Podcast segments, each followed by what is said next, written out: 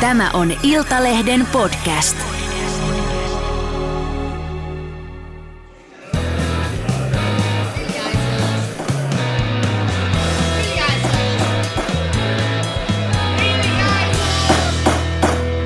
Politiikan puskaradio. Studiossa Marko Oskari Lehtonen ja Elli Harju. Ja Juha Ristomäki. Oikein hyvää perjantaita, rakkaat politiikan puskareiden kuuntelijat. Nyt mentiin tiukasti suoraan asiaan. Meillä on tänään pitkä tuhti lähetys. Presidentinvaalit ovat sunnuntaina ja sunnu, sunnuntaina tosiaan suomalaiset valitsevat itselleen, meille, tasavallalle uuden presidentin ja tarjolla on, kuten ehkä tota, osa suomalaista on jo ehkä eh, huomannut, niin kaksi vaihtoehtoa. Eh, Pekka Haavisto tai Alexander Stubb. Elli ja Juha, haluatteko vielä puhua näistä presidentinvaaleista, jotka on nyt siis sunnuntaina, vai pitäisikö siirtyä jo seuraan, seuraaviin asioihin? Tota, eikö nämä ala olla jo aika lailla taputeltu, niin meillähän on kohta Eurovaaleja. eurovaaleja. En mä niistäkään halua kyllä puhua. Joo. Puhutaan kuitenkin nyt vielä presidentinvaaleista. Koittakaa rakkaat kuuntelijat kestää vielä tämä jakso. Me lupaamme, että ensi viikosta eteenpäin puhutaan koko ajan vähenevissä määrin presidentinvaaleista. Voi olla, että pienellä hännällä joutuu vielä mennä, mutta emme tule siis joka jaksossa keskittymään Alexander Stupin tai Pekka Haaviston presidenttiyteen. Lupaamme tämän. Ö, Tällä viikolla, vaaliviikolla, julkaistiin kaiken kaikkiaan viisi kalluppia, jos oikein laskin, ja niissä kaikissa Alexander Stubb oli selvästi Pekka Haavistoa edellä. Ylen, Helsingin Sanomien ja maaseudun tulevaisuuden kallupit antoivat tismalleen saman tuloksen. Niissä Stubb johtaa Haavistoa lukemin 54-46. Uutissuomalaisen kallupissa Stubb johti Haavistoa 53-47, Ö, MTVn kallupissa tämä kaksikon ero oli kaikista suurin, se oli 57-43. Ö, Jos Tupin ja Haaviston ero on tällä hetkellä tuo neljä prosenttiyksikköä, mikä se näissä monessa kallupissa näytti olevan, se tarkoittaa äänissä noin 120 000 ääntä, jotka Haaviston pitäisi Stuppilta varastaa vaalipäivään mennessä. No, koska ehdokkaita on vain kaksi tosiaan, niin vaikka se kuuden tai ka, itse asiassa kahdeksan prosenttiyksikön ero on äänissä paljon enemmän, se on niin kuin semmoinen 240 000, mutta kun on vain kaksi ehdokasta, niin se puolet siitä pitäisi onnistua sitten anastamaan, näinhän se menee. Ö, Elli ja Juha, onko se näin lyhyessä ajassa mahdollista? Nyt on kuitenkin ennakkoääniä urnassa jo, on arvioitu, että noin 62 prosenttia kaikista äänioikeutetusta on jo jotka tulevat äänestämään näissä vaaleissa, ne on äänensä jo antanut, niin onko tässä niin kuin mitään tehtävissä, jos mietitään Pekka Haavisto, joka lähtee nyt vaalipäivään niin kuin alta vastaan? Tuo, no jos mä autan, niin tota, Anteeksi, pitkä alustus. ei se mitään. Niin tota, öö, sanoisin, että se on hyvin vaikeaa ja, ja nimenomaan koska Haavisto ja, Haavisto ja Stupa eivät siis varsinaisesti kalastele samoja ääniä edes, siis niin kuin suuressa mittakaavassa, toki osittain, mutta ei. Eli tämä, niin kuin tämä kahdeksan, jos ajatellaan, että se vaikka nyt olisi se kahdeksan prosenttiyksikköä se ero, mm. neljä, ero, neljä suuntaansa, niin tuota, se ei ole mitään nollasummapeliä. Ja se tarkoittaa sitä, että Stupin, pitäisi, Stupin äänimäärän pitäisi niin kuin tästä kannatustasosta laskea, eli tarkoittaa sitä, että potentiaalisia Stupin äänestäjiä ei menisi äänestämään, eli siis esimerkiksi miehiä, jotka ovat äänestäneet Jussi halla siis tai perussuomalaisia tai perussuomalaisia tai, perussuomalaisia tai, tai Olli Reeniä, eli valitsijayhdistyksen ja keskustan ehdokasta, ja sitten taas vastaavasti Pekka Haaviston pitäisi ehkä saada taakseen Toki, toki tietysti hän on voimakkaasti yrittänyt saada esimerkiksi näitä keskusta on Olli Reeniä äänestäneitä ään, äänestäjiä taaksensa, mutta varmasti myös sieltä porukasta, joka ensimmäisellä kierroksella nukkui, eli sitä noin miljoonan äänestäjän laumasta, joka ei siis mennyt ensimmäisellä kierroksella äänestään. Eli se on suhteellisen monimutkainen palapeli, ja jos sen kaikki osaset loksattaisivat paikalleen, niin Pekka Haavistolla varmaan teoriassa olisi mahdollisuus saavuttaa saavuttaa Alexander Stubb, mutta, mutta tuota, kukaan ei nyt sellaista ole ainakaan ihan vakavissaan ollut veikkaamassa, siis sellaiset itseäni viisaammat niin kuin vaalitietäjät. Että Heitähän ei paljon ole tässä ei, maassa. ehkä mahtuvat jäähalliin, mutta kuitenkin joka tapauksessa niin, tota, niin, niin Alexander Stubb lähtee siis erittäin vahvana ennakkosuosikkina, näin, näin voisi sanoa kai. Mm, ja hyvin poikkeuksellistahan se olisi, jos nämä gallupit ikään kuin olisivat näin väärässä, et, että tämä ei niin ollenkaan toteutuisi, tämä, tämä, tämä, tämä niin kuin galluppien niin, putki, jota, jota tässä niin kuin Mosku mm. luettelit näinpä. Ja ehkä niin kuin tuohon vaan Juhan Juhan hyvin kommentteihin jatkoksi, että tietenkin jos, että aina se huolihan perussuomalaisten äänestäjissä on, että lähtevätkö he äänestämään.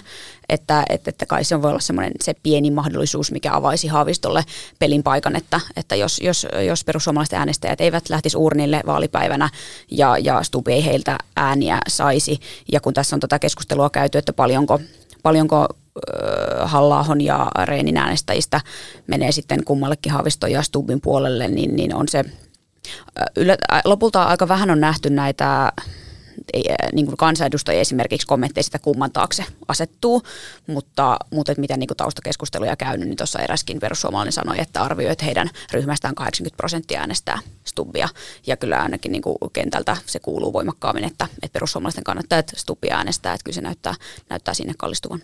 Joo, ja siis kyllähän Stupin kampanja on kaikki kivet kääntänyt. Stuphan vieraili tosiaan Viitasaarella Teuvo Hakkarista tapaamassa, no ei tietenkään pelkästään, mutta Viitasaarella kampanjoimassa ja sai sitten Teuvo Hakkaraisen tota, talliinsa, Stupin talliin, Aleksin talliin. Ja siellä oli se yhteinen kuvakin julkaistu, missä Hakkaraisella oli Alex Pipo päässä, niin tota, onhan tämä niinku Haavistolle tavallaan vähän niinku suolaa haavoihin sit tietyllä tavalla kolmatta kertaa erolla ja nyt hyvä ystävä Teuvo Hakkarainen, joka ei voi siis vihreitä missään nimessä äänestää, niin ei voi äänestää myöskään hyvää ystävänsä, joka siis näissä vaaleissa ei ole, korostetaan vielä kerran, ei ole vihreänä näissä vaaleissa. Paitsi Joo. vihreiden tukema. Kyllä, kyllä. Ja, ja mutta Pekan itsensä mielestä hän ei ole vihreä Ja vihreä kansanedustaja. Joo, mutta ei ole vihreä näissä vaaleissa. Ja tietysti se oli, se oli itselleni ehkä jonkinlainen yllätys myös se, että, että kun puhutaan perussuomalaisten, siis Jussi halla äänestäjistä ensimmäisellä kierroksella ja perussuomalaisten ylipäätänsä, että he olivat selvästi niin kuin sydämistyneet myös siitä Jussi halla saamasta kohtelusta tässä eduskunnan puhemiesvaalissa. Että vaikka se nyt on tämmöinen kuinka merkittävä manööveri se nyt on, että, että demareita ja, ja vasemmistolaittolaisia vihreitä jätti äänestämättä, äänestämättä sitä ainoaa ehdokasta, joka tässä vaalissa oli, eli Jussi halla ja sillä tavalla protestoi halla niin kuin käyttäytymistä, joka heidän mielestään ei ole ollut kunnossa – menneinä aikoina, niin, niin se selvästi nyt perussuomalaiset käänsi sen niin päin, tai Jussi halla itse aloitti sen, mutta perussuomalaiset niin käänsi sen niin päin, niin päin, että se liittyy tavallaan tähän tähän niin kuin kipuiluun myös tästä, tästä tota, niin presidentinvaaleista, ja hän antoi, niin kuin, ei, ei ehkä ihan edes rivien välissä, vaan aika selvästi ymmärtää, että ehkä perussuomalaisten kannattajien pitäisi äänestää Alexander Stuppia. Putosko tässä nyt sitten demareilla ja vihreällä pallo niin kuin kerran? Eduskunta palasi tiistaina pitkältä joululomaltaan. He on kuukausi tolkulla keränneet voimia, ladanneet akkuja, jotta jaksavat sitten riidellä seuraavat kuukaudet ennen kuin tulee sitten taas pitkä kesäloma. Mutta tota, kevätistuntokausi tosiaan, niin kuin Juha sanoi, käynnistyi äänestysskandaalilla, kun perussuomalaisten presidenttiehdokkaanakin vaalien ensimmäisellä kierroksella ollut Jussi halla sai puhemiesvaalissa vain 91 ääntä. Viime vuonna, kun halla tähän ensimmäistä kertaa tehtävään valittiin, hän sai 134 ääntä, eli mun laskuopin mukaan 43 ääntä sitten putos matkalta just näistä Juhan mainitsemista syistä, niin tota, tämmöinen jättiprotesti, niin putosko SDPllä ja vihreällä? SDP on kuitenkin ollut, ollut tota Haaviston tukijoukossa, mikä näkyy lähinnä Jutta Urpilaisen olemattomana kannatuksena. Niin mitä te Elli ja Juha ajattelette, että oliko tämä vähän niin kuin taktisesti huono veto ajoittaa, koska halla kuitenkin tulee valituksi puhemieheksi, vaikka vähemmälläkin äänillä. Tämä oli vain tällainen näpäytys, mutta tota, niin, käänty, niin. kääntyykö tämä nyt niin kuin vähän niin kuin... Mä en nyt oikein tiedä, täytyy sanoa, että mikä, mikä tämä pelin idea oli? Tätä. Niin, no pelin idea varmasti oli se, että, että sieltä haluttiin oppositiosta nimenomaan demareista ja vihreistä näpäyttää. vasemmistoliitosta näpäyttää, että ollaan niin tyytymättömiä siihen, miltä tavalla Jussi halla on esiintynyt. Mun mielestä on sinänsä vähän niin kuin hankala tilanne siinä mielessä, että esimerkiksi Atte Harjanne vihreistä kommentoi meille, että, että, heidän, että heidän mielestään halla ei ole missään vaiheessa ollut ikään kuin vaalitauolla eduskunnan puhemiehen tehtävästä ja eduskunnan puhemies perinteisesti jättäytyy ikään kuin päivän politiikan ulkopuolelle. Mutta jos on presidentinvaaleissa ehdolla, niin ei siinä ehkä samaan aikaan pysty ihan toteuttamaan tosiaankaan eduskunnan puhemiehen roolia ikään kuin ja presidentinvaaliehdokkaan roolia. Että, et, e, tai mitään muutakaan roolia, niin tenttä oli Tämä on niin vähän siltä tavalla tietenkin erikoinen tilanne, mutta joka tapauksessa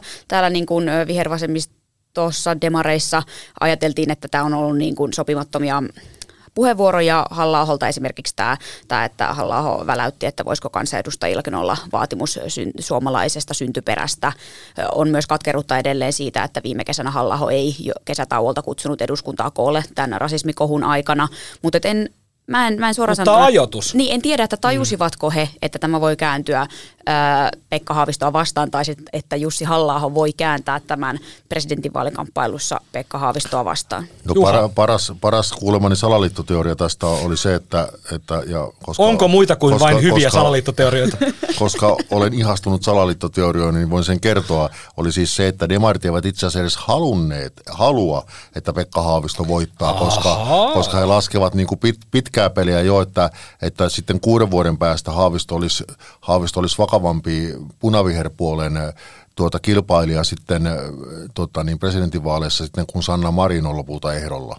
Että tuota, mutta Ai mitä Pekka Haavisto olisi vahvempi? Olisi siis olisi vakavampi uhka kuin sitten, kuin sitten porvariehdokas sitten seuraavissa presidentinvaaleissa. Mutta tässä on tietenkin. Sanna Marin ja Pekka Haavistosta puhuttaessa, niin ikäkin tulee jossain vaiheessa vastaan. Sanna Marin ei ole vielä ehkä presidentiksi tarpeeksi ei, iäkäs ei ja Pekka ikä, Haavisto ikä, alkaa olla jo... Ikäerolla ei ole mitään merkitystä, mihin pyrit nyt taas. Ei kun se oli homodella ei ole mitään merkitystä. Niin, niin tuota, joka tapauksessa tämmöisiä kaikkia salaliittoteorioita on. Sinänsähän siinä ei ole mitään ihmeellistä, että, että Jussi halla antaa ymmärtää, että, että perussuomalaisten pitäisi äänestää Alexander Stuppia, koska, koska olihan, olihan Jussi halla tietysti jo ennen sitä äänestystä varmasti selvillä, koska sitä oli myös lehdissä, lehdissä ja mediassa spekuloitu, että hänelle tulisi tämmöinen protesti, protestitilanne siinä äänestyksessä, niin hän on varmaan ollut hyvin aikaa niin kuin miettiä, että miten hän itse, sitten reagoi siihen.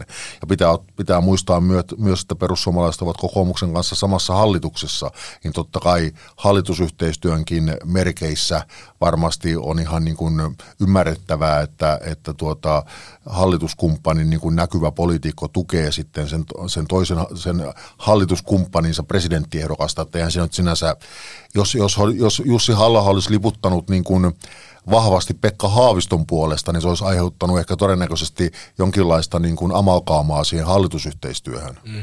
Onhan tämä mielenkiintoista se, että varmasti politiikan tutkijat ja historian tutkijat sen myöhemmin sitten todentaa, että oliko tällä Jussi halla näpäytyksellä vaikutusta presidentinvaalien toisen kierroksen lopputulokseen, mutta jos, jos peli menee tiukaksi, niin voi sitä sitten miettiä, että putosko se pallo, niin kuin mä teiltä kysyin. Niin, no kaikilla, kaikilla on toki vaikutusta, mutta on, on tässä niin kuin, ei, tämä ei ole tietenkään ainoa, ainoa syy, että siellä on perussuomalaisissa aika pitkät antipatiat vihreitä kohtaan jo, mm. jo tästä niin kuin ihan äh, ikään kuin lähimenneisyydestä. Eihän ne Pekan kelkassa siis olleet. Ei, että lähimenneisyydestä tämä niin kuin tämmöinen äh, fasis, fasismi, rasismi, syytökset, ne on kuitenkin tulleet sieltä enemmän niin kuin tämän niin kuin vihervasemmiston puolelta halla niihin ollaan tyytymättömiä ja, ja, ja, ja kaikille muillekin perussuomalaisille tietysti. Että, kyllä, kyllä, kyllä, että, että, että, että on niin kuin vuosikausien vastakannattelu vihreiden ja perussuomalaisten siis, välillä. Sinänsä, sinänsä sehän on aika, aika hassua, että, että tota, koska näissä perinteisissä eduskuntavaaleissa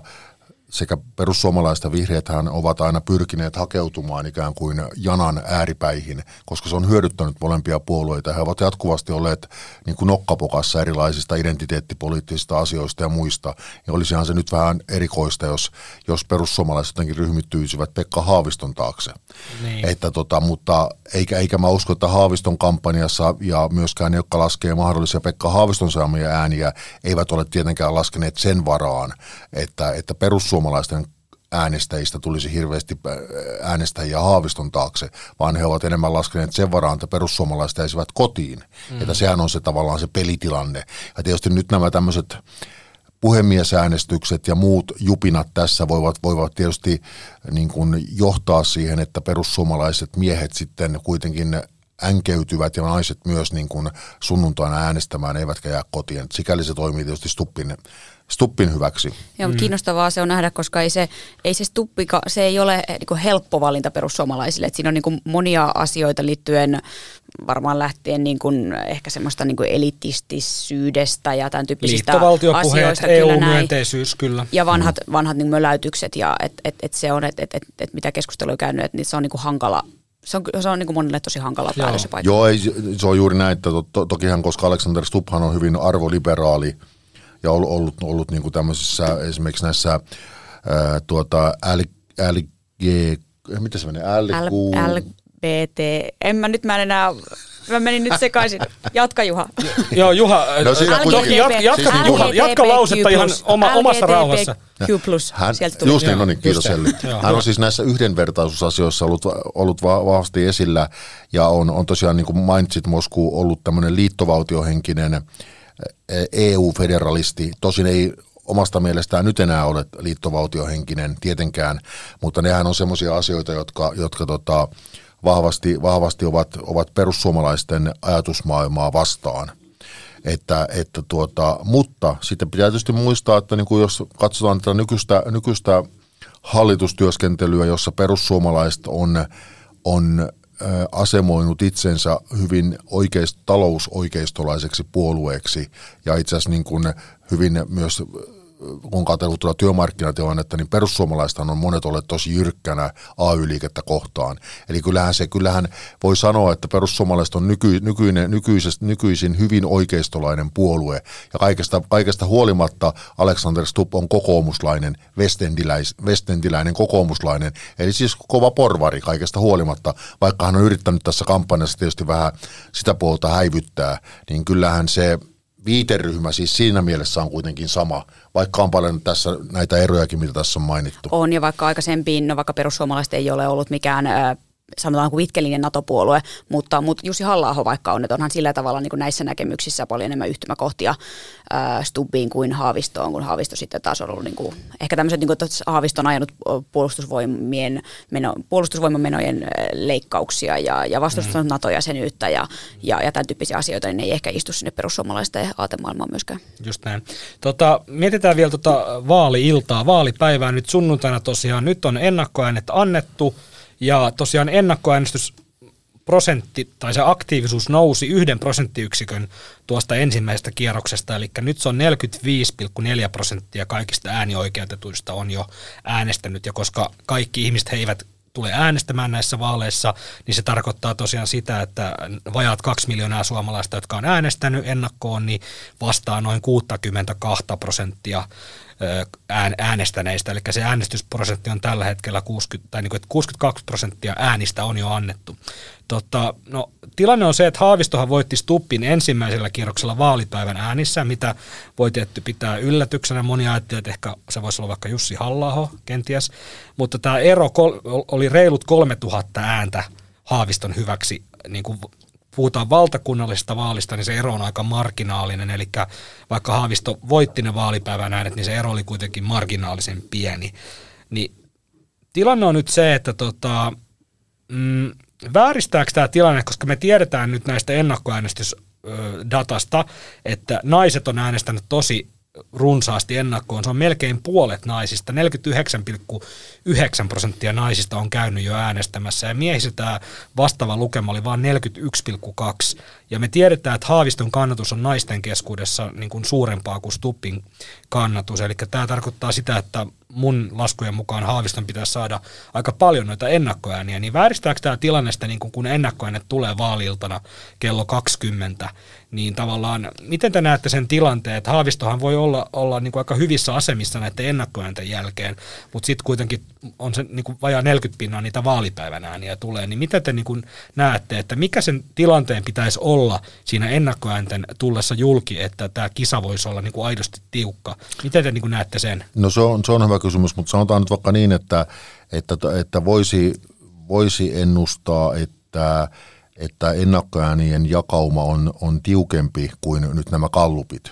Siis nämä, mitä, mitä on ollut näitä viimeisiä kalluppeja, eli Haavisto olisi niissä, niissä sitten lähempänä. Ja Mutta tämä liittyy nimenomaan tähän, että Haavistolla on vahva kannatus naisissa ja naiset on äänestänyt ennakkoon Kyllä. enemmän. Siis sinänsä, sinänsä se, että naiset on äänestänyt 9 prosenttiyksikköä ahkerammin kuin miehet, niin varmasti puhuu osittain siitä, sitä, että, että myös niin kuin Haavisto on sitä hyötynyt. Toisaalta kun tiedetään se, miten normaalisti, normaalisti äänestäjäkunta käyttäytyy, niin, niin ennakkoon, ennakkoon, niin kuin ensimmäisellä kierroksella ennakkoon käy myös huomattava osa varttuneempaa väestöä ja, ja varttuneempia naisia, ja hehän eivät äänestä haavistoa pääosin, vaan niin kuin ehkä enemmän sitten stuppia. Että se on vähän vaikea arvioida, mutta se nyt voisi olla ehkä puoliturvallista sanoa, että, että se tilanne voi olla ennakkoäänissä sitten niin kuin, sitten niin kuin tiukempi, mutta nimenomaan sen vaalipäivän ratkaisut riippuvat sitten siitä, että kuinka korkeaksi se äänestysprosentti nousee, miten miehet reagoivat, lähtevätkö äänestämään ja mitä saako, saako Haavisto sieltä edelleen sieltä naisista ja ehkä nuoremmista äänestäjistä sitten, jotka eivät mahdollisesti ole äänestäneet ekalla kierroksella niin kuin porukkaa urnille. Että tota, kyllä siihen sillä, sillä tavalla hyvin todennäköisesti kuitenkin jännitettävää, jännitettävää jää, että vihreät joihin, joka Pekka Haavisto joka tapauksessa on, ovat olleet yleensä aktiivisia äänestäjiä myös vaalipäivänä. Että, tuota, että mm. se itse asiassa, vaikka Pekka Haavisto nyt voittikin ekalla kierroksella ne, ne tuota, ne vaalipäivän äänet, mutta se erohan oli hyvin pieni, niin, tosiaan reilu 3000 ääntä. ääntä. Mm. Että itse asiassa niin kun arveltiin, että se olisi isompikin, että, että vihreitä olisi mennyt vielä enemmän sitten vaalipäivän äänestää, mutta se ei nyt ekalla kierroksella toteutunut. Niin ja Stubhan sai enna, niin kuin ennakkoäänistä ekalla kierroksella 28,3 prosenttia, Haavisto 25,8, eli siinä oli se 2,5 prosenttiyksikköä eroa, niin tota, tulkitseeko me nyt oikein, että tästä kallupeista ja niiden tausta-aineistoista voi vetää sen johtopäätöksen, että Pekka Haaviston pitäisi johtaa Stuppia ennakkoäänissä, jotta hänellä on vaalipäivänä mahdollisuus voittaa nämä vaalit? No ei, ei, ei en mä usko, en mä ihan niinkään sano se nimenomaan riippuen tosiaan näistä niin kuin tämän, tämän vaalipäivän, vaalipäivän niin kuin tilanteen spekuloinneista, mistä tässä on puhuttu. Mutta tämä 3000 se, vaalipäivänä, tämä ero ei tule riittää Haavistolle todennäköisesti. No, itse asiassa silloin, silloin, kun oli se ensimmäinen vaalikierros, koska,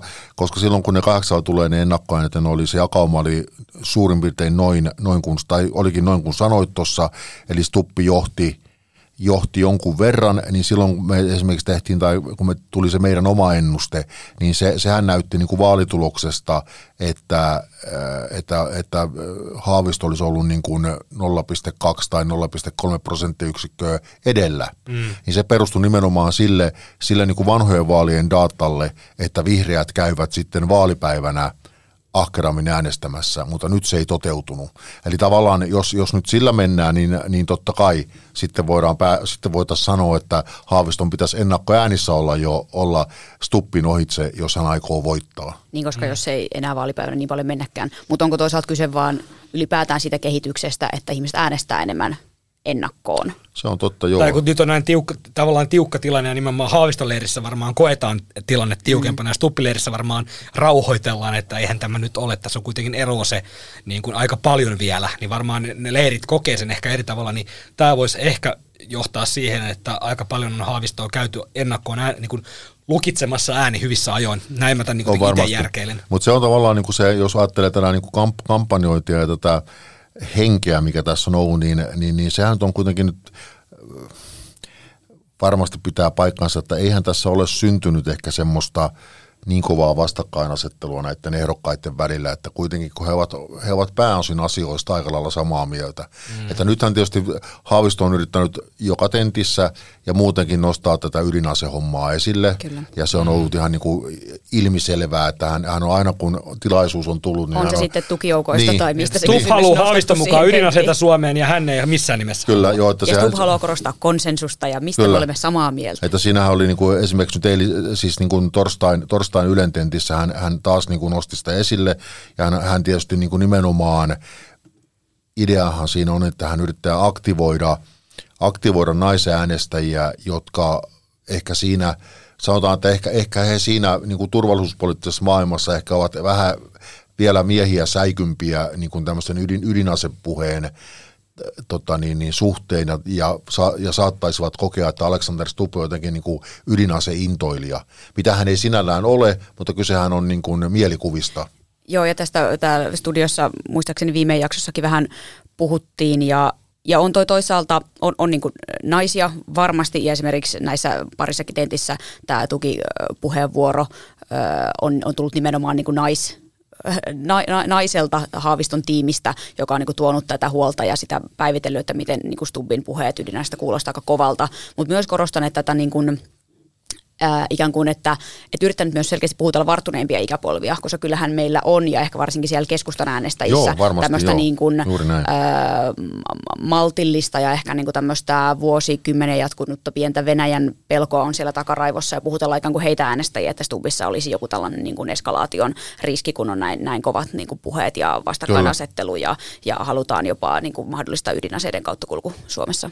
Mm, Kyllä. kyllä. Sinänsä asiahan on hyvin teoreettinen. Ehkä me ei tarvitse ruveta tässä nyt käymään sitä läpi, mutta, mutta niin kuin äh, sinänsä se, että, että onko meillä joku 80-luvun loppupuolta oleva peräisin ydinenergialaki, joka kieltää siis ydinaseiden maahantuonnin ja kauttakulun, niin, niin lähtien siitä, että jos, jos oikeasti on kova tilanne, niin ei varmaan ruveta ensimmäiseksi kyselemään, että on, onko mitään siinä ydinenergialaissa vuodelta 87 tai vastaavasti sanotaan.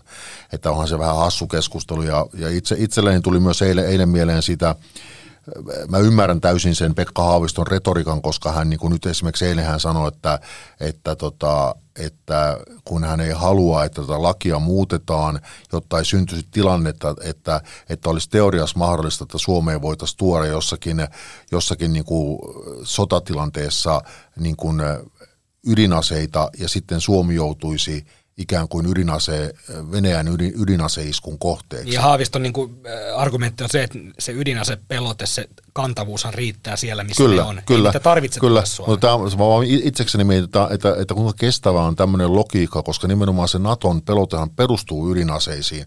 Ja ydinaseita on vara, varastautu Eurooppaan kuuteen maahan, ja sitten kun tulisi sotatila, niitä liikutellaan eri, eri NATO-maissa. Eli Pekka Haavisto meni sitten presidenttinä niin kuin NATO-huippukokouksen kertonut, että hei, me ei missään tapauksessa hauta olla na- ensiiskun kohteena, että te voitte olla ensiiskun kohteena, että pitäkää te ne ydinaseet siellä oma, omassa maassa, ne ydinaseet, johon koko Naton pelote perustuu. Että musta se logiikka niin kuin ontuu aika paljon, jos ajattelee tämmöistä niin kuin sen sotilasliiton tai puolustusliiton logiikkaa ja ylipäätänsä tämmöistä niin kuin solidaarisuutta kansakuntien kesken. Niin, että ei ole semmoista niin kuin puol NATO-jäsenyyttä, vaan me ollaan niin, nyt nimenomaan, täysjäseniä. Nimenomaan, tämä on semmoinen vähän semmoinen, kun meillähän on se, no ei teidän te olette sen verran nuorempia, mutta minun, no ei paljon, minun mutta ikäisten ja vanhempien niin kuin DNAhan rakennettu osittain nämä kaikki vanhat tämmöiset ydinaseet on Pohjola jupinat, mitä, aika, mitä on aikanaan ollut, jotka oli tavallaan Neuvostoliiton, Neuvostoliiton masinoimia, ma, masinoimia ajatuksia. Ja, ja nimenomaan tämä niin kumpuaa vähän sieltä samasta ajattelusta, että vaikka me nyt ollaan Naton jäseniä, mutta vähän semmoisia niin puolijäseniä, että me niin otetaan mielellään se ydinase suoja itsellemme, mutta me ei haluta kuitenkaan tavallaan olla täysillä mukana siinä niin kuin toteuttamassa sen pelotteen, sen pelotteen mukaista harjoittelua ja sen pelotteen, niin kuin, niin kuin, miten mä sanoisin, niin kuin, edellyttämiä vaatimuksia. Mutta Juha, miten sä selität tämän? Stubhan on siis sua vanhempi. Niin, itse asiassa hän on vähän vanhempi jo, kyllä, kyllä. Niin, tuli vaan tästä iästä, iästä mieleen, miten, miten tämä niinku päte, niin, miten tämä pätee, että hän on, hän, häne, hänessä ei tämmöistä sitten ole, tämmöistä pelkoa Ei, sitten. koska, no, no, no ei, mutta joo, siis tä, tottahan, on, täysin tottahan se hän on, on että lapsena siinä, pudonnut ydinasepataavi. täysin tottahan sen, että tuossa on, kylässä. Jeesus. Haluatko sä jatkaa Ei vai oikeastaan, ihan vaan se, että onhan tuossa valtava ristiriita, mutta sitten Suomessa on kuitenkin, ja on kyllä mä ymmärrän myös sen halun niin kuin haavisto, haavistolaisissa ikään kuin ää, pitää sen jonkinlaisen pesäron siihen ydinaseisiin ja ja sama, tämän niin kuin ydinasettoman maailman Kyllä. edistämisen Koska samalla, mutta totta kai siinä on valtava ristiriita, koska, me, ristiriita, Kyllä. koska me halutaan olla samalla se Koska ydinasepelotteen hän alla. halusivat pitää eroa myös ydinvoimaan, mutta ovat myöhemmin muuttaneet mielensä siitä. MTVn tentissä Haavistolta ja Stuppilta kysyttiin, mitä maksaa viisi heittomottia priimaa suomalaista koivuklapia. Haavisto vastasi 375 euroa ja Stupp 22 euroa, mikä hämmensi tentin juontajana toiminutta Jan Anderssonia niin paljon, että hänen piti varmistaa, että Stuppin vastaus on todellakin 22 euroa eikä jotain muuta. Oikea vastaus oli nimittäin 400 euroa. Elli ja Juha, Kuinka huolissaan meidän suomalaisten pitäisi olla siitä, että meillä saattaa pian olla tasavallan presidenttinä henkilö, jolla ei ole minkäänlaista käsitystä siitä, mitä viisi heittomottia kotimaista polttopuuta maksaa? Nopein saa aloittaa.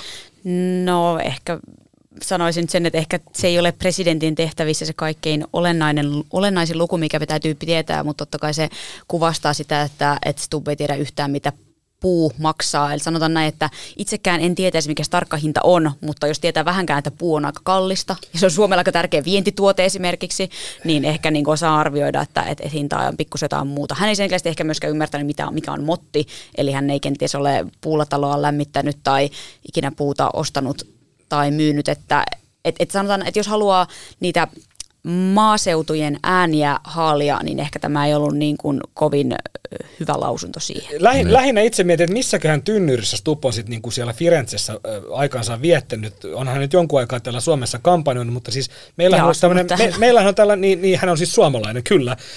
Tasavallan periaatteessa pitää olla suomalainen. Mutta tota, tästä energia, energiakriisistä on kuitenkin jonkun verran uutisoitu. Esimerkiksi Iltalehdessä. Mä, mä Muun olen... muassa polttopuun hinta on noussut, koska ihmiset lämmittävät koteja puulla. Ja... Mä, vaikka vaikka nyt halua Stuppin äh, hömölöä lausuntoa sen kummemmin äh, puolustella, mutta ehkä olen kallistuvainen tuohon elinteoriaan, että hän ei varmaan itse asiassa tiennyt, mistä, mitä siinä kysyttiin, että koska noin, noin metsään kirjaimellisesti ei voi mennä.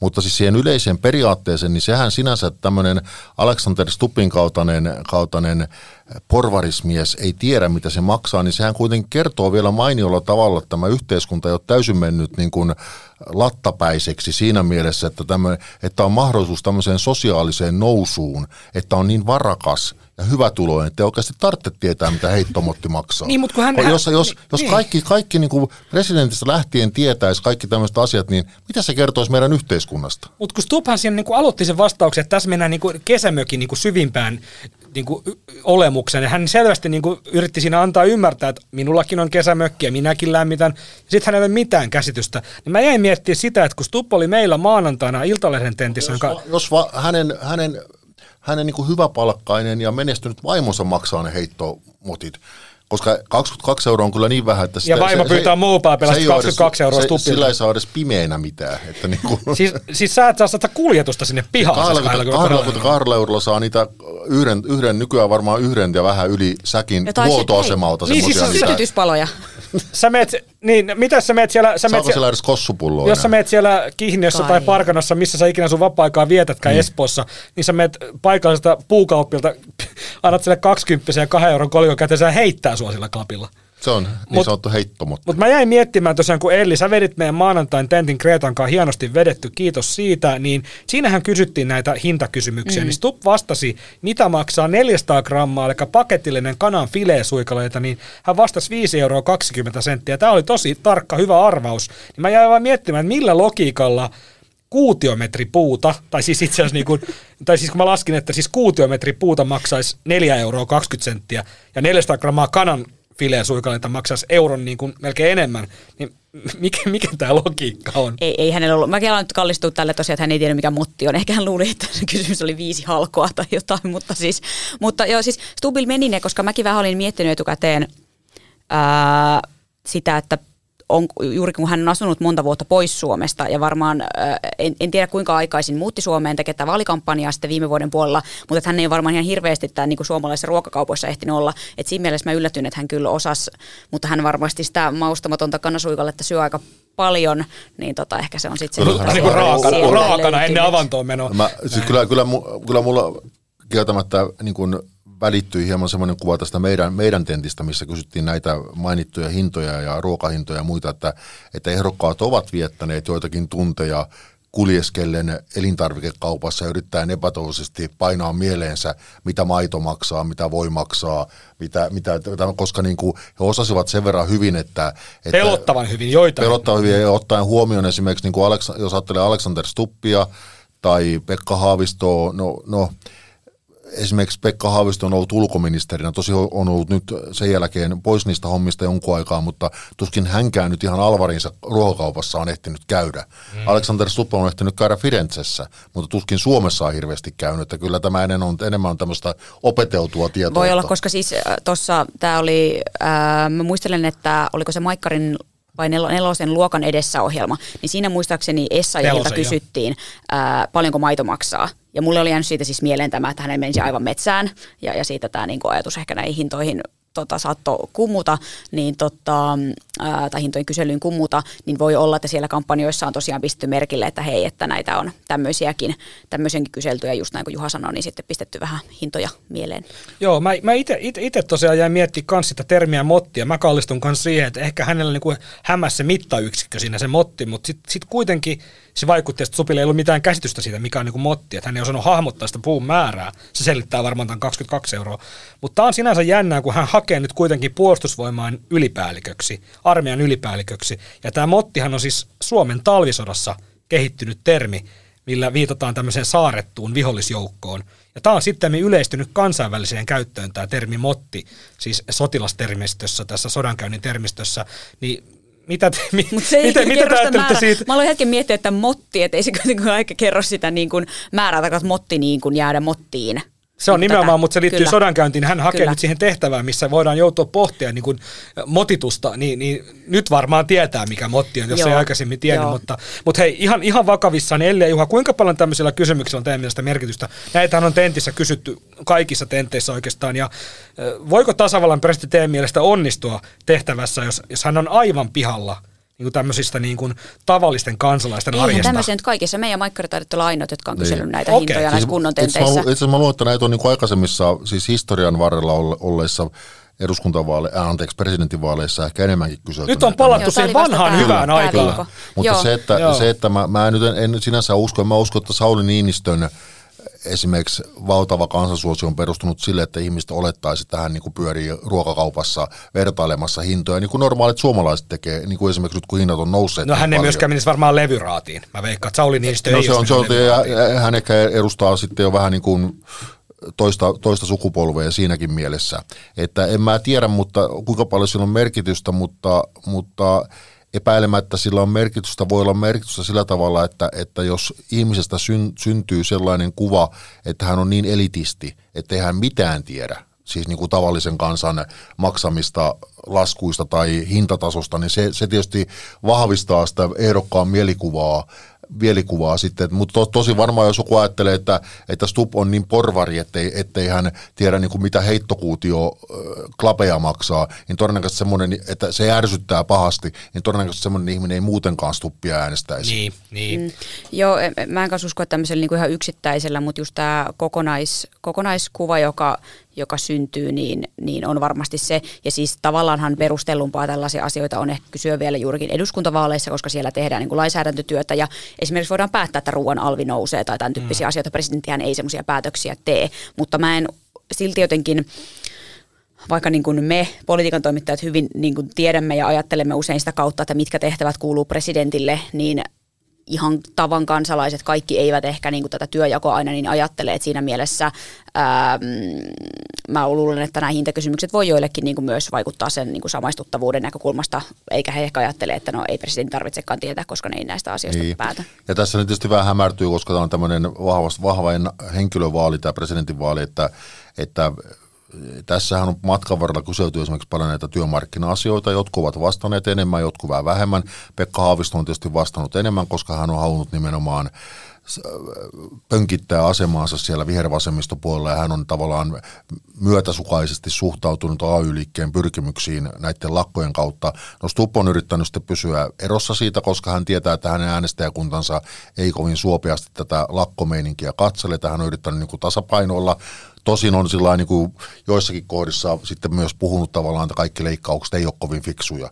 Mutta onhan se nyt, onhan se nyt aika hassua sitten, kun tämä, on, sitten kun tämä jatkuu viikko tolkulla. Nyt hänen loppupäässä, kun he ovat ruvenneet olemaan maaseudun ystäviä ja, ja on aseenkantolupaa ja kohta tanhu, tanhutaan niin kuin säkylänpuku päällä jossakin munamarkkinoilla, niin jos vielä jatkuisi muutaman viikon, niin nythän ne ovat molemmat lupailleet esimerkiksi Itä-Suomeen investointeja. No millä tavalla se nyt kuuluu yhtään tasavallan presidentille? Pyöreän pöydän niin, keskustelemaan asiasta. Tähän siinä on, että, että eduskuntavaaleissa että se on neljä vuotta se, se periodi tai se kausi, ja sitten kuitenkin siinä käydään niitä vaalikampanjat. Se on itse asiassa aika lyhyt aika, missä oikeasti lainsäädäntötyötä tehdään. Aina on vaalit tulossa ja aina voidaan äänestää ulos. Mutta presidentit, eihän ole minkäänlaista poliittista tavallaan niin kuin vastuuta. Että sun pitää vaan voittaa nämä vaalit ja sit saat kuusi vuotta. Ei sun tarvii, niin kuin, ei paljon, niin, tiedätkö, vesi, tota merivesi ei persittä koska Ei, ei, eikä tässä jaetaan vaan se ykkössijaetta, mutta kyllähän tämä on niin rupeaa muistuttaa jotain niin BP-taloa pikkuhiljaa tämä touhu. Kuka, kuka lupaa eniten? Jos se, jos se vielä viikkoja jatkuisi, koska niin kuin, niin kuin, täytyy sanoa, että esimerkiksi Pekka Haaviston, kun hän nyt tässä jo muun muassa Instagramissa kertoi, että miten hänellä on, kun tämä nousi nyt keskustelu, keskusteluaiheeksi tämä sukupuolinen suunta, suuntautuneisuus. Seksuaalinen, suuntautuminen. Anteeksi. Juha veti nyt ihan Matti Rönkärä täällä kylmänä aina, aina ne menee sekaisin. No niin, miten, miten se meni? Seksuaalinen suuntautuminen on tämä, niin kuin, että kehen sinä siis äh, Kyllä, kyllä. Tätä juuri, tätä juuri tarkoitin. Juha, Juha, se on niin kuin ihmisen asia. ominaisuus. niin, niin, no niin, tätä juuri tarkoitin. Allekirjoitan nämä kaikki, mitä sanoitte niin se kun hän, hän rupesi nyt puhumaan myös siitä, että kun hänelläkin oli nuorena niitä naisihastuksia, niin Herra Jumala, siinä vaiheessa tuli kyllä itselläkin mieleen, että kuinka paljon ihmisen pitää nöyryttää itseään vaalien takia. Että toivottavasti nämä ovat kohta ohi ja sunnuntaina ovatkin ohi, että jos vielä nämä jatkuisi vielä pari viikkoa, niin mitä sitten? On, ja täytyy sanoa myös, niin kuin, että, että tulee, tai äh, myös muuten unohtu kritisoida Haavistoa siitä, että hänkin veti sen, kun piti veikata, että paljonko Kuhmossa maksaa tota 124 talo kaupunkialueelta. Hän sanoi 15 000 euroa, ja oikea hinta oli noin sadan tonnin paikkelle, että meni siinäkin niinku pikkusen niin, metsää. Tarkennettiinko siinä missä kunnossa se talo, jos on ihan hirveä pommi? Nyt en muista, voi olla, mutta jos Stubbikin muistaakseni sanoi, jos muistan oikein 37 000.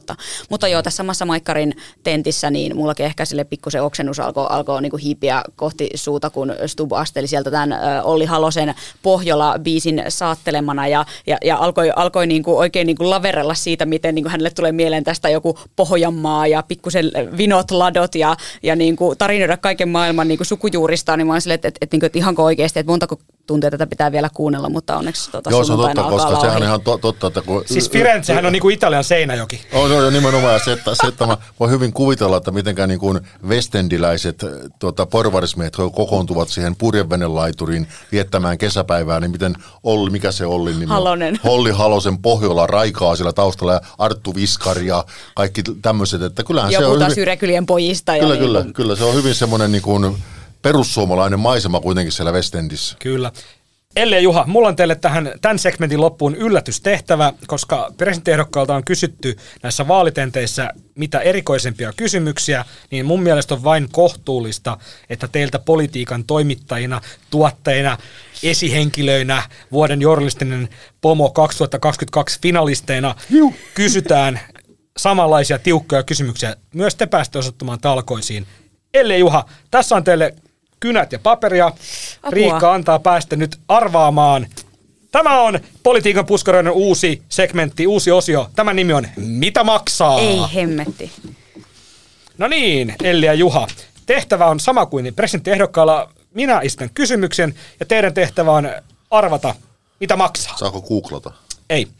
Ensimmäinen kysymys. Mitä maksaa 20 litran tynnyri Fat Lizard 51 Roadkill IPA-olutta Alkon verkkokaupassa? Ka- kahden, 20 litraa. Mitä maksaa 20 litran tynnyri Fat Lizard 51 Roadkill IPA-olutta Alkon verkkokaupassa? Herra Jumala. Can I never heard. Tässä nyt ollaan nimenomaan, yritetään olla kansanpulssilla. Otas nyt. Öö. No niin. Ei, ota, ota, ota, ota. ota, ota. Ei mulla mitään hajua siitä. Sitten täytyy mennä eteenpäin. Siis 20 litraa, ota. Ai niin, 20 litraa. Ota, nyt miettii, ota. Tulee aika hyvä show, kun tässä on vielä nämä monen minuutin miettimistä. no niin, okei, okei, okei. Oliko, oliko sä miettinyt tätä no niin, Tätä voidaan varmaan vähän Joo. leikata. Joo, no niin. nimenomaan. Että tässä vaiheessa kuulijat no niin. voivat käydä hiihtämässä. Nyt ette selitä vaan arvaukset tänne näin. Elli, 80 euroa. Juha? 42. Oikein vastaus on 233 euroa 67 senttiä, eli olitte aivan metsässä. No mutta kun minä en juo alkoholia. Joo, kyllä. Toinen kysymys. Mitä ihmettä? Mitä maksaa kilo sahramia? Kilo, kilo sahramia? Mitä maksaa kilo? Mikä on sahramin kilohinta tällä hetkellä? Aa, tähän on helppo. Sun pitää näyttää se lappu. No niin. Sahramin. Elli vastaa tuhat euroa. Viisi euroa. Juha vastaa viisi euroa. Oikeesti, siis onko ne euroja vai ruplia? Viisi tota, euroa. Joo. Oikea vastaus on 7500 euroa. No niin. Mitä se sahram yleensä on? Sitä helvetin, anteeksi, kallista se on, maustetta. Ira, iranilaisilta Aa. pellolta tuodaan niistä, äh, sahramin kukista tota, tuodaan niistä, niistä semmoisista, niistä lähtee semmoinen emi, niin ni, emiä, siinä on Emu. kukassa kolme emiä, ne poimitaan ne emit ja ne kuivatetaan, jauhetaan. Ja siis mun mielestä oliko se niin, että oliko se kiloon pitää kerätä joku siis satoja tuhansia niitä Ai joo, mä sekoitin sen No niin, huh, tähän- tämä meni mulla vähän No niin, paremmin. tähän- Joo. Okei, sitten- Ihan niin kuin, joka päivä käytössä oleva. Joo, Juha, olit hieman, hieman, hieman jäi vajaksi. Kyllä. Mitä maksaa LGn kuudennen sukupolven 97-tuumainen OLED M3 4K Evo älytelevisio? Aa, okei, tosi Sano helppo. se tuumamäärä. Tosi helppo. Joo, 97-tuumainen LGn kuudennen sukupolven 97 tuumaa. Joo, Aa, OLED sitten, okei. M3 4K Evo älytelevisio.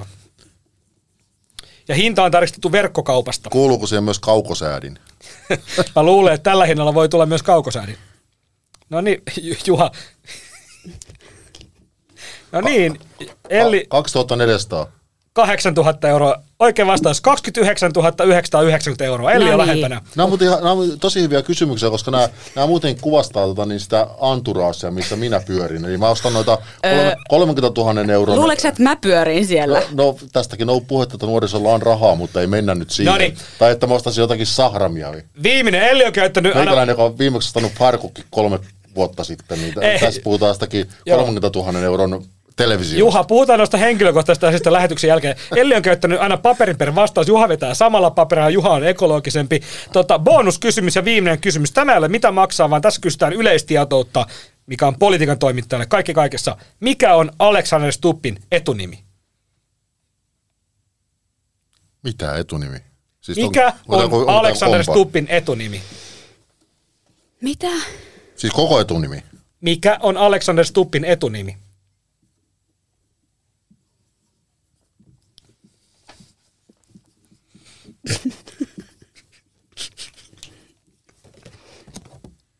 No niin. Mitä sä laitoit? Sebastian. Mulla on Alexander Karl Gustav Mannerheim. Anteeksi, anteeksi, Stup. Sebastian! Tiedä. Mistä, mi, miksi Mä vaan Sebastian? keksin. Ve- Vedin päästäni. Sori siitä. Päissäsi. Ö, Juha, sulla on siis Carl Gustav Mannerheim. Oikein vastaus on Kai Jöran väliviivalla. Ai se oli Kai Jöran. Siis mun kävi mielestä Jöran, mutta mä ajattelin, että se on vähän liian niinku Joo. Joo. pöliä laittaa sama kuin niinku oli isällä, se, mutta koska, se koska tässä aikaisemmin puhuttiin, tähän kirjoitti Helsingin Sanomiin niitä Joo, Alex, yleisönostukirjoituksia. Alexander Alter- CG, niin kuin CG Mannerheim, mutta hän käytti tätä Kai Jöran, eli C, Kai väliviiva Jöran on hänen tota, etunimensä ja Alexander toinen nimi sitten. No saanko mä kertoa tähän nyt sen, kun tämä meni näin mönkään ka- No eihän te, siis munhan mielestä te su- suoriudutte, niin Elli oli kuitenkin koko, kokonaisuutena parempi. Elli, Elli on Turun eli, eliittipiireistä. Minä Oi, olen Parkanosta, oi, köyhä oi, poika oi. Mutta en Parkanosta. ole ihan varma, kannattaako Mutta tota- lähteä, lähteä torille vielä noilla tuloksilla. Mutta hei, mä voin kertoa, Alexander Stupista tuli mieleen se, kun aikanaan edellisessä elämässä oli tuota puoluekokouksessa, se oli vielä Jyväskylässä, ja, ja olin silloin tuota Ylellä töissä, ja sitten tuota, me oltiin tehty sellainen kalluppi siihen puoluekokouksen lähetykseen, jossa käytiin läpi kokoomuksen tuota, keskeisten henkilöiden suosiota, ja Jyrki Katainen oli silloin puheen, puheenjohtaja, ja varmasti oli sitä aikaa, kun hän oli valtiovarainministeri. No anyway, Alexander Stubb oli silloin muuten ulkoministeri. No niin. Sitten tuota, eh, kun ne tulokset tulivat, oli hirveä kiire, kun lähetys alkoi, joten soitin vaan puhelimella sinne leikkaamoon leikkaajalle. Kerroin puhelimessa, että mitä kukin näistä ehdokkaista oli saanut ja ei siinä mitään. Lähetys tuli ja meni ja sitten ohjelmamme tuottaja Ari Korvola sattui hiippailemaan siellä, siellä, tota, siellä ää, juhlasalin liepeillä, josta Alexander Stubb pomppasi jostakin tuolista ylös, tuli rähjäämään korvalla, että mitä helvettiä te oikein niin touhuatte, että, että mä olen sentään ulkoministeri, että ettekö te saa mun nimeeni edes oikein. Ja, no sitten mietittiin se, että mitä ihmettä nyt oikein on tapahtunut, että mi- mistähän tämmöinen niin yllättävä purkaus noinkin rauhalliselta mieheltä kuin Alexander Stubb niin johtui. No sitten katsottiin se lähetys tosiaan uudestaan, ja siellä lopussa oli tosiaan se grafiikka, ja tota, siinä luki Aleksanteri Stuppi. Eli sukunimi oli kirjoittu ihan S-T-U Pekka Pekka I. Että hän oli, ei se nyt tietysti ihme, että hän hieman hermostui, mutta virhe oli, täytyy vielä korostaa, että virhehän oli tietysti minun, koska en ollut tarkistanut niitä, mutta sen takia olen aina miettinyt häntä, kun näen häntä, hän on Aleksanteri Stuppi. Joo, Alexander Suomala- tamperilaisittain ainakin, Joo. suomalaisittain. Muistatteko muuten, mikä oli Alexander Stubbin eh, lempinimi, kun hän oli eh, lapsi? Tiko. Seellä, kyllä, Tiko.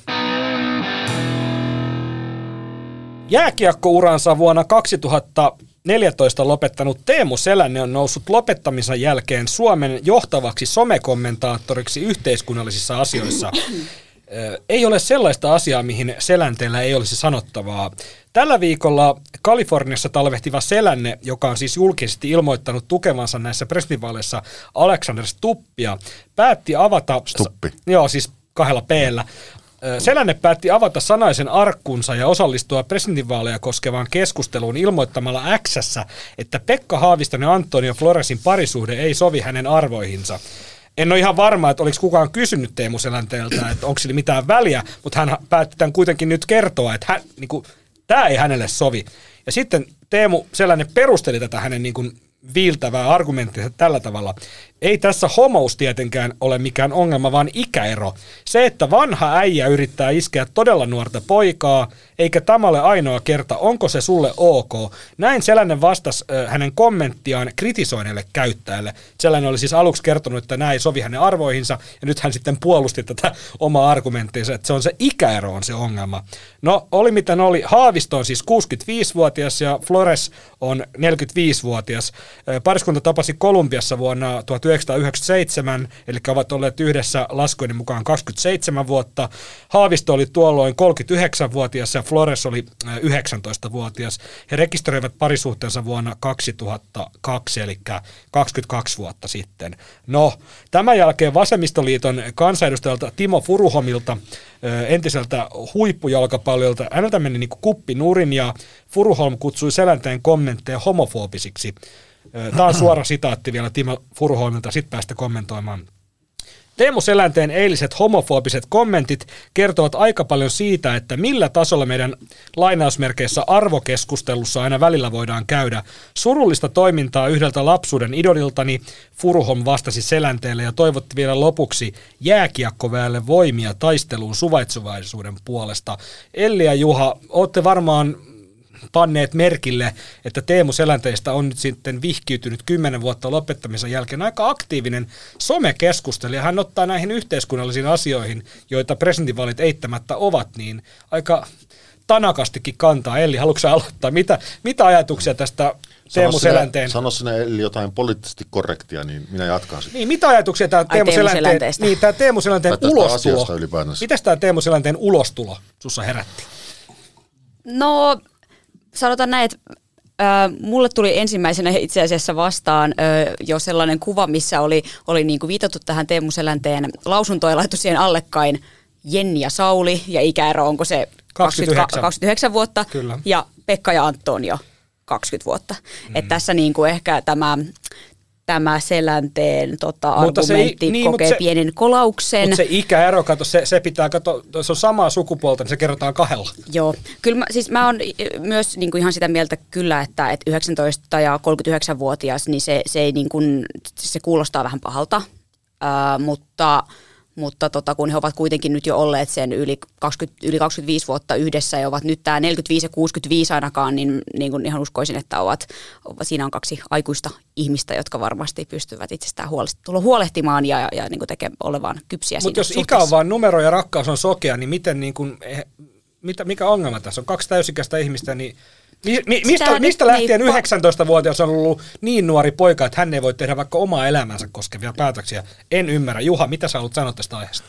No en oikeastaan varsinaisesti halua sanoa sitä mitään, mutta jos on pakko, pakko niin sanon, sanon kuitenkin, että, että, että, tuota, että sinänsä äh, niin kuin Teemu Selänne varmaan sanoitti siinä semmoisen asian, joita ei kaikkia pitäisi aina sanottaa julkisesti, mutta on myös tavallaan semmoinen asia, jota varmasti monet niin kuin, tuolla niin kuin kansan syvissä riveissä ovat miettineet tai eivät, eivät ole miettineet, mutta se on enemmän semmoista niin kuin ehkä herjanheittoa ja semmoista, joka liittyy tietysti Pekka Pekka Haaviston niin kuin homouteen tähän parisuhteeseen. Ja Vaikka heidän, missään heidän, nimessä hän ei liittynyt homouteen, vaan ikään. Ei, ei, ei, ei, niin, ei, ei Teemu Selänteen mielestä, mutta siis tavallaan ehkä, ehkä hän niin kuin sanotti jollakin tavalla sitä, mitä ehkä jotkut, jotkut niin kuin, niin kuin jossakin miesporukoissa sitten räkätetään. Mutta pitääkö sitä kaikkea niin kuin julkisesti kertoa, niin se on tietysti eri asia. Että siitä päästään ehkä tämmöiselle yleisemmälle tasolle, että yleensä aina kun urheilijat, laulajat,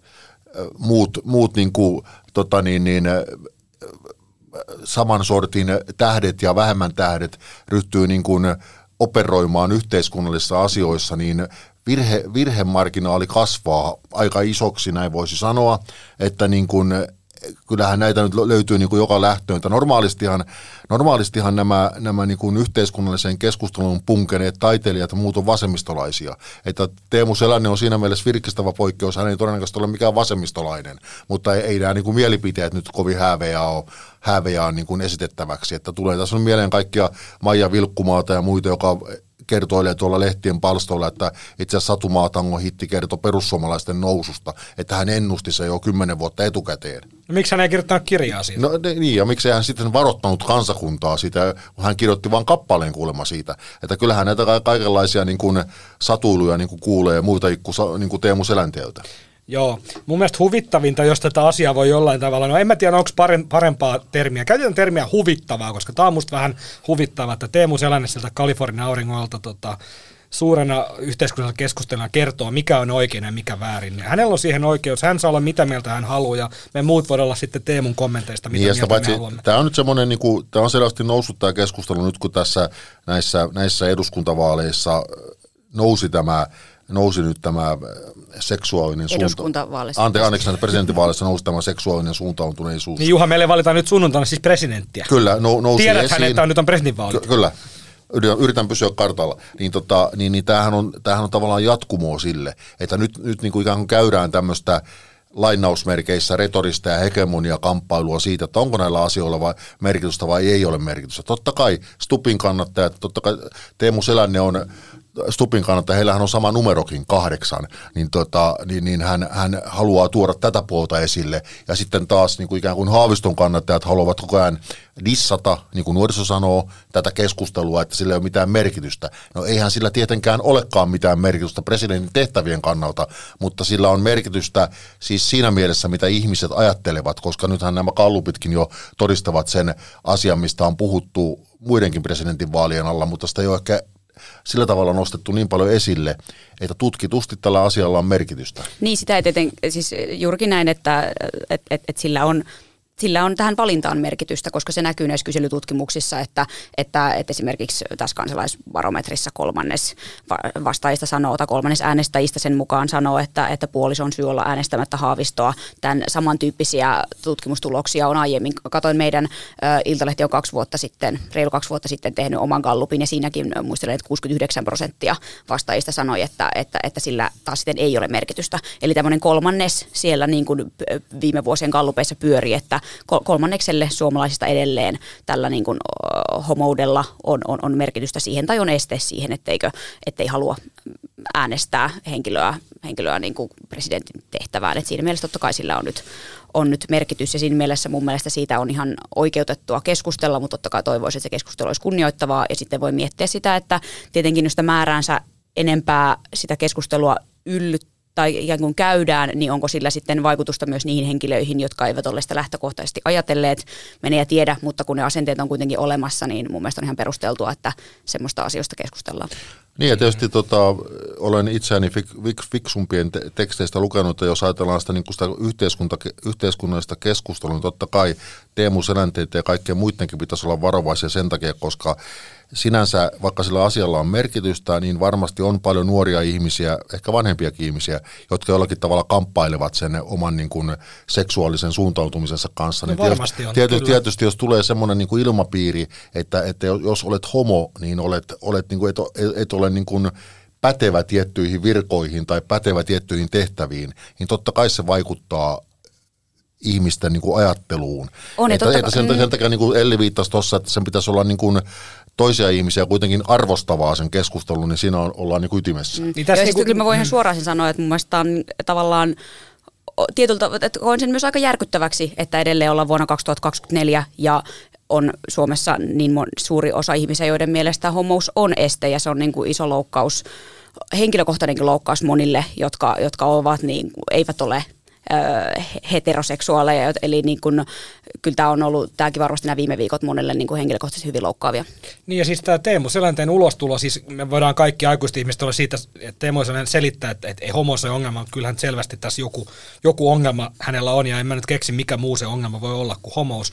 Niin tota, jääkiekkohan on kamppaillut tämän, tämän homoseksuaalisuuden kanssa niin kuin vuosikymmeniä, ja se on ollut ihan valtava tapu jääkiekkopiireissä. Ja, ja mä tiedän, että jääkiekko-ihmiset, jotka tekee hyvää työtä niin kuin jääkiekon tasa-arvon ja näiden niin kuin vähemmistöjen eteen, niin kaikki tämmöiset Teemu Selänteen niin kuin some-ulostulot, niin tämä tekee hallaa sillä. Hän on kuitenkin erittäin, niin kuin, käyttää isoa valtaa, hän on näkyvä, hän on monelle niin kuin lapsuuden idoli, niin kuin Timo Furuholmille, ja itsekin Teemu Sellainen oli mulle lapsuuden idoli, niin on niin kuin surullista katsoa. Että hän saa olla mitä mieltä hän haluaa, mutta ehkä hänen asemassaan, niin kuin Juha sanoi, niin voisi ehkä joskus miettiä vähän enemmän, mitä sieltä suusta päästään. Niin ehkä tämä kertoo enemmän sitten Teemu Selänteestä kuin mistään muusta.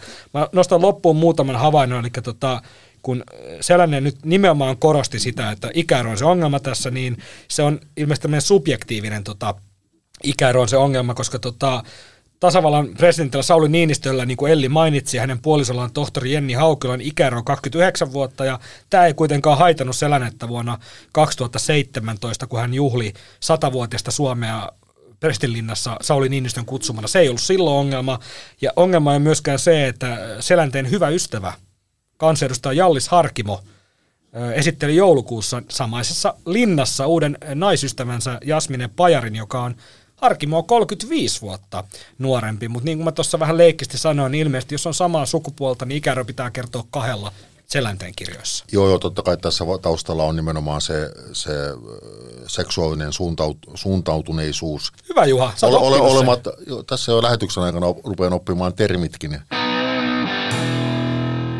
Keskiviikkona eduskunnassa vetettiin valtiopäivien avajaisia.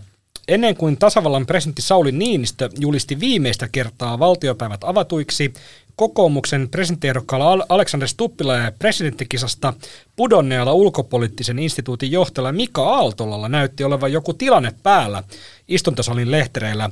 Kysyin tästä asiasta Iltalehden kuvaajalta Inka Soverilta, joka oli paikan päällä, että mitä siellä oikein tapahtui ja Inkan mukaan Stupp oli korjannut Aaltolan kaulusta lehtereille saapuessaan, eli täällä oli ruvettu sitten räätälöimään. Tämä oli siis ennen tai jälkeen sen, kun Stupp oli tehnyt tämmöisen nyrkkitervehdyksen, eli nuorisolaisten kielellä fistpumpin Helsingin Sanomien pääkirjoitus ja mieli, pidetoimituksen päällikön Saska Saarikosken kanssa. Stubhan on näitä eräänlainen niin nyrkkitervehdysten tämmöinen niin erikoismies tai pioneeri, koska ainakin AY-liike muistaa edelleen, että kun kikysopimusta silloin tehtiin, niin Juha Sipilä ja Sipilän hallituksen valtiovarainministerinä toiminut Stub, niin hän teki tämmöisen spontaanin fistpumpin silloin hallituksen tiedotustilaisuuden päätteeksi, ja siitähän sitten vasta soppa syntyi.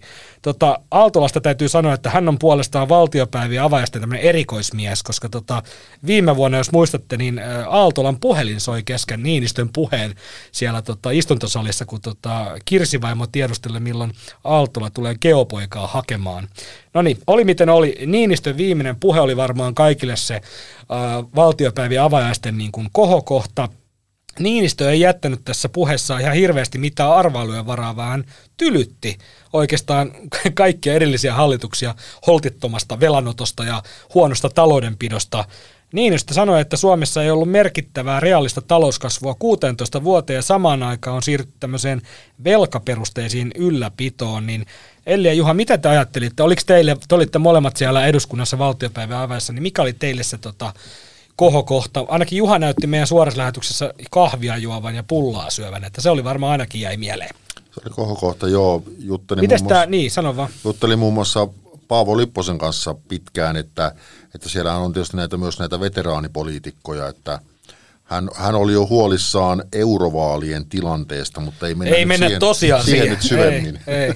Ja tuntuu, että ehkä demareissa halutaan kääntää aika keskustelun juurikin näihin eurovaaleihin, kun nämä presidentinvaalit oli heille semmoinen mahalasku, mutta joo. Ai joo, ei, en, joo. en muistakaan, että näin kävi, mutta ilmeisesti. En tiedä, paljon, paljon porukkaa oli ja tota, oli mukava nähdä kansanedustajia ja kyllä ne presidentinvaalit siellä puhutti ja, ja tota, koitin esimerkiksi just perussuomalaista kysyä, että ketäs meinaatte äänestää ja sen tyyppistä. Mutta se, se niin kuin sitä presidentin puheesta, ja, niin siinä oli tietysti tämä talousosuus, joka nyt on tietysti jatkumoa sille, mitä Niinistö on puhunut aika paljon presidenttikausiensa aikana, ja hän itse sai silloin aikanaan, niin kuin muistatte, silloin kun hän oli itse eduskunnan puhemies, niin hän sai vielä isomman protestin osakseen, koska hän halusi laittaa kansanedustajien valiokuntamatkoja ja, ja, ja kulu, kulukäyttäytymistä niin kuin kuriin. Ja sitten eräät sopeutumiseläkkeetkin yritti lopettaa. Kyllä, kyllä.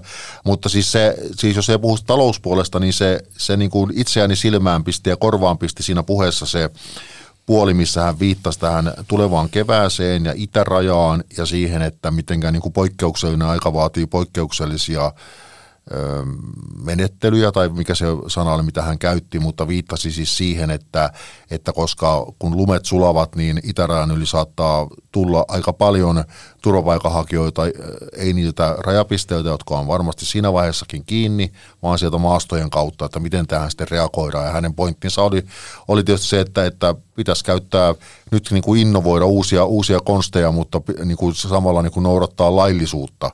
Että se nyt ei ole kovin helppo tehtävä, että, että hallituksella, jos olen oikein ymmärtänyt, niin sisäministeri Mari Rantanenhan sanoi eilen että, tai torstaina, että, että nyt sisäministeriössä näitä erilaisia konsteja valmistellaan, mutta niitä toki jos niitä olisi ollut olemassa ja olisi ollut aikaisemminkin helppo keksiä, niin varmaan niitä olisi myös niin kuin ehkä toimeen pantu. Että kyllähän se vaikea, vaikea tilanne ole, että, että keväällä voi olla aikamoinen, aikamoinen hulina tuolla itärajalla. Paljon maksaa ja kauan kestää rakentaa 1300 kilometriä raja-aitaa?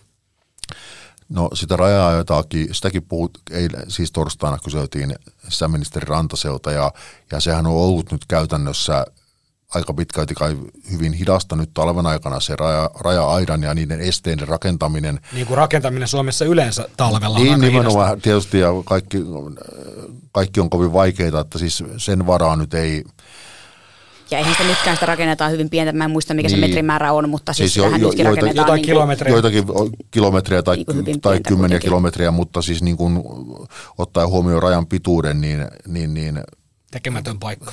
No, tietysti rakentaahan Yhdysvallatkin sinne Meksikon rajalle sitä, sitä, sitä aitaa. Että kai Mutta siellä ei ole talviesteitä. Aitaa voi tehdä kuinka paljon aikanaan Itä, niin Itä-Saksa ja, ja, niin, Puola on rakennettu aika paljon ja muuta, että, että tota, mutta tietysti eihän se voi olla pysyvä ratkaisu, että joku muukin ratkaisu siihen pitäisi saada, mutta se, että, että voidaanko, voidaanko näitä turvapaikanhakijoita ryhtyä ikään kuin väkivalloin työntään takaisin, niin, niin kyllähän se aika vaikea paikka tämmöiselle länsimaiselle demokratialle on, ja, ja sitten vielä se, koska eihän tietysti se Venäjän turvallisuuspalvelu FSP, joka niin kuin enemmän vähemmän kuljettaa niitä turvapaikanhakijoita sinne, tai ainakin opastaa ne myös niin kuin metsäreittien kautta, niin eivät he varmaan halua näitä turvapaikanhakijoita takaisin ottaa. Mm. Että, tuota, että kyllä sitä, kyllä siitä aika vaikea, vaikea tilanne voi vielä tulla. Mm. Mä kysyin tuolla Instagramin puolella, että mistä ihmiset haluaisi tällä viikolla puhua, niin tämä Niinistön puhe nousi esiin ja myös Itärajan tilanne, niin kyllä siellä toivottiin paljon muutakin tästä halla protestista ja lakkoilun hyödyllisyydestä ja valtiopäivän avajaisten juoruista pyydettiin ja joku pyysi eurovaaleista, minkä mä välittömästi niin kuin vedin yli. Ja sitten erityisesti mä lämmitti, että joku halusi, että me puhuttaisiin brittiläistä äärimetalliyhtiön Venomista, että terveisiä vaan vanhalle karvakeisari Markukselle sinne. Mutta tosiaan tämä Niinistön puhe, niin tota, olihan se aika, niin kuin, siltä talous, talousviestitään niin kuin aika poikkeuksellisen suoraa kritiikkiä Niinistöltä. Hänhän on tottunut aika tälleen kryptisesti ja kierrellen kaarlen ehkä ilmaiseman mm. asian, niin nyt sitten ei ollut enää näitä pidäkkeitä niin sanotusti. Ja tästä vielä sen verran voi kertoa tästä Itära- Itärajasta, että kun keskustelin siellä eri kansanedustajien kanssa ja näin poispäin, niin se, se niin kuin ajatus siitä, mikä siinä itärajalla huolestuttaa, ei tietysti pelkästään ole tämä turvapaikkahakijoiden mahdollisen niin kuin tulemisen eskaloituminen kevään aikana, vaan se, että, että niin kuin puhutaan paljon myös siitä, että mitenkä Venäjä joka tapauksessa, vaikka ovat nyt kiinni siellä Ukrainassa, niin Venäjä on saanut sen sotataloutensa sellaiseen vauhtiin, että he pystyvät ikään kuin tuottamaan sitä materiaalia aika huimia määriä jo pikkuhiljaa, niin, niin olettamaan kuitenkin se, että Venäjä tästä Ukrainan sodasta huolimatta aika nopealla tahdilla – niin kuin he ovat sanoneetkin, eihän tämä sinänsä mikään yllätys ole, mutta, mutta niin kuin uudelleen ikään kuin sijoittavat joukkoja itärajan tuntumaan ja erityisesti varmaan sitä arktista aluetta silmällä pitäen, että kyllähän semmoinen niin kuin Venäjän sotilaallinen läsnäolo meidän rajan takana tulee lähitulevaisuudessa kasvavaan huomattavasti. Mm. No nyt me ollaan Natossa, että eihän tässä nyt semmoista huolta sen asian kanssa ole, mutta tietysti se on myös asia, joka, joka tekee sitä itärajan tilanteesta entistä niin kuin, niin kuin, ei nyt hankalamman, mutta sanotaan, että entistä niin kuin isomman huolenaiheen. Ja vielä tähän voi lisätä ehkä niistä aiheista, mitkä nyt sitten tuolla valtiopäivän avajaisissakin puhuttaa. Ei ollut toki, varmaan muuten Venom, ei ollut yksi Ei niistä. ollut valitettavasti, vaan se, että presidentinvaalien jälkeen huomio kiinnittyy erityisesti sit näihin hallituksen lisäsäästösuunnitelmiin. Mennään kohti kehysriihtä, joka Riikka Pura sanoi mukaan uudet hallitusneuvottelut, eli ihan todella vaikeaa on tulossa. Ja se, että miten, miten niin kuin valmiita oikeasti hallituksessakin puolueet on minkälaisia toimia tekemään, että mennäänkö niin kuin tosiaan niin kuin alvin nostoihin, jopa ruoan alviin, niin kuin mihin kaikkeen, että, että se on niin kuin se, mikä, mikä tätä kevättä kyllä leimaa. Niin tässä on vähän vaaliväsymys painaa, mutta ei hätää. Että tota, Uudet aiheet tulossa. Eduskunta on palannut vihdoin lo- lomalta, niin tota, ei muuta kuin kovaa ajoa tulevinakin viikkona. Ei, ei mitään. Tota. Kyllä, ja sitten on tosiaan ne äh, koko kansakuntaa Et- et sano- et sano ääneen. eurovaalit, Et sano ääneen. Jota, joissa, Ei, joissa mä en niinku- jaksa niitä. Milloin, milloin niitä pitää alkaa tehdä? Ihan kohta, mutta siinä ilmeisesti, jos olen oikein ymmärtänyt, en itsekään asiaan paneutunut, mutta, mutta siinä se, mitä esimerkiksi tuolla tosiaan valtiopäivien avajaissa jotkut, jotkut kansanedustajat puhuivat, oli se, että, että koska nämä, nämä niin kuin äärioikeisto öö, sen, sen puolen puolueet ovat, ovat monissa Euroopan maissa niin kovassa nousussa ja osa niistä puolueista on hyvin Venäjä-myönteisiä. Mm. Tai ovat siis ainakin, ainakin sillä tavalla, että ovat niin kuin valmiimpia ymmärtämään Venäjänkin motiivia enemmän kuin ehkä jotkut muut puolueet. Mm. No onko tämä nyt esimerkiksi Italiassa vaikuttanut politiikkaan? Ei käytännössä. Mutta anyway, siis pointti siinä on se, että, että jotkut niin pelkäävät, että tämä sillä tavalla niin kuin osaltaan halvaannuttaisi tätä niin kuin EUn ja Euroopan, Euroopan kykyä tukea Ukrainaa, mutta tietysti nämä on niin kuin puolia ja toisiin myös, myös niin kuin semmoisia vaalipuheita, että, että niin kuin useinhan näiden, näiden, myös näiden oike, oike, laitaoikeiston puolueiden niin kuin nousua maalaillaan niin kuin hirvittävillä uhkakuvilla. Ja sitten kun, he, kun ne puolueet pääsevät valtaan, niin se on vähän ehkä semmoinen tussahdus kuitenkin siinä mielessä. Mutta siis tämä, mä oletan, että tämä on niinku se eurovaalien niinku suuri puheenaihe. Siihen, siihen on vielä pitkässä vielä hiihtolomaki Nehän ovat kesäkuu, Mietitään näitä sitten vasta myöhemmin. Kesäkuussa juuri ennen keskustan puolue ja keskustan ja kokoomuksen puoluekokousta. Ja RKPn. Ja RKPtä unohtamatta. Seuraavaksi viikon vitsi. Mitä ylipäällikkö Sauli Niinistö sanoi, kun hän myönsi presidenttikautensa viimeiset ylennykset? Saletisti natsaa. All right.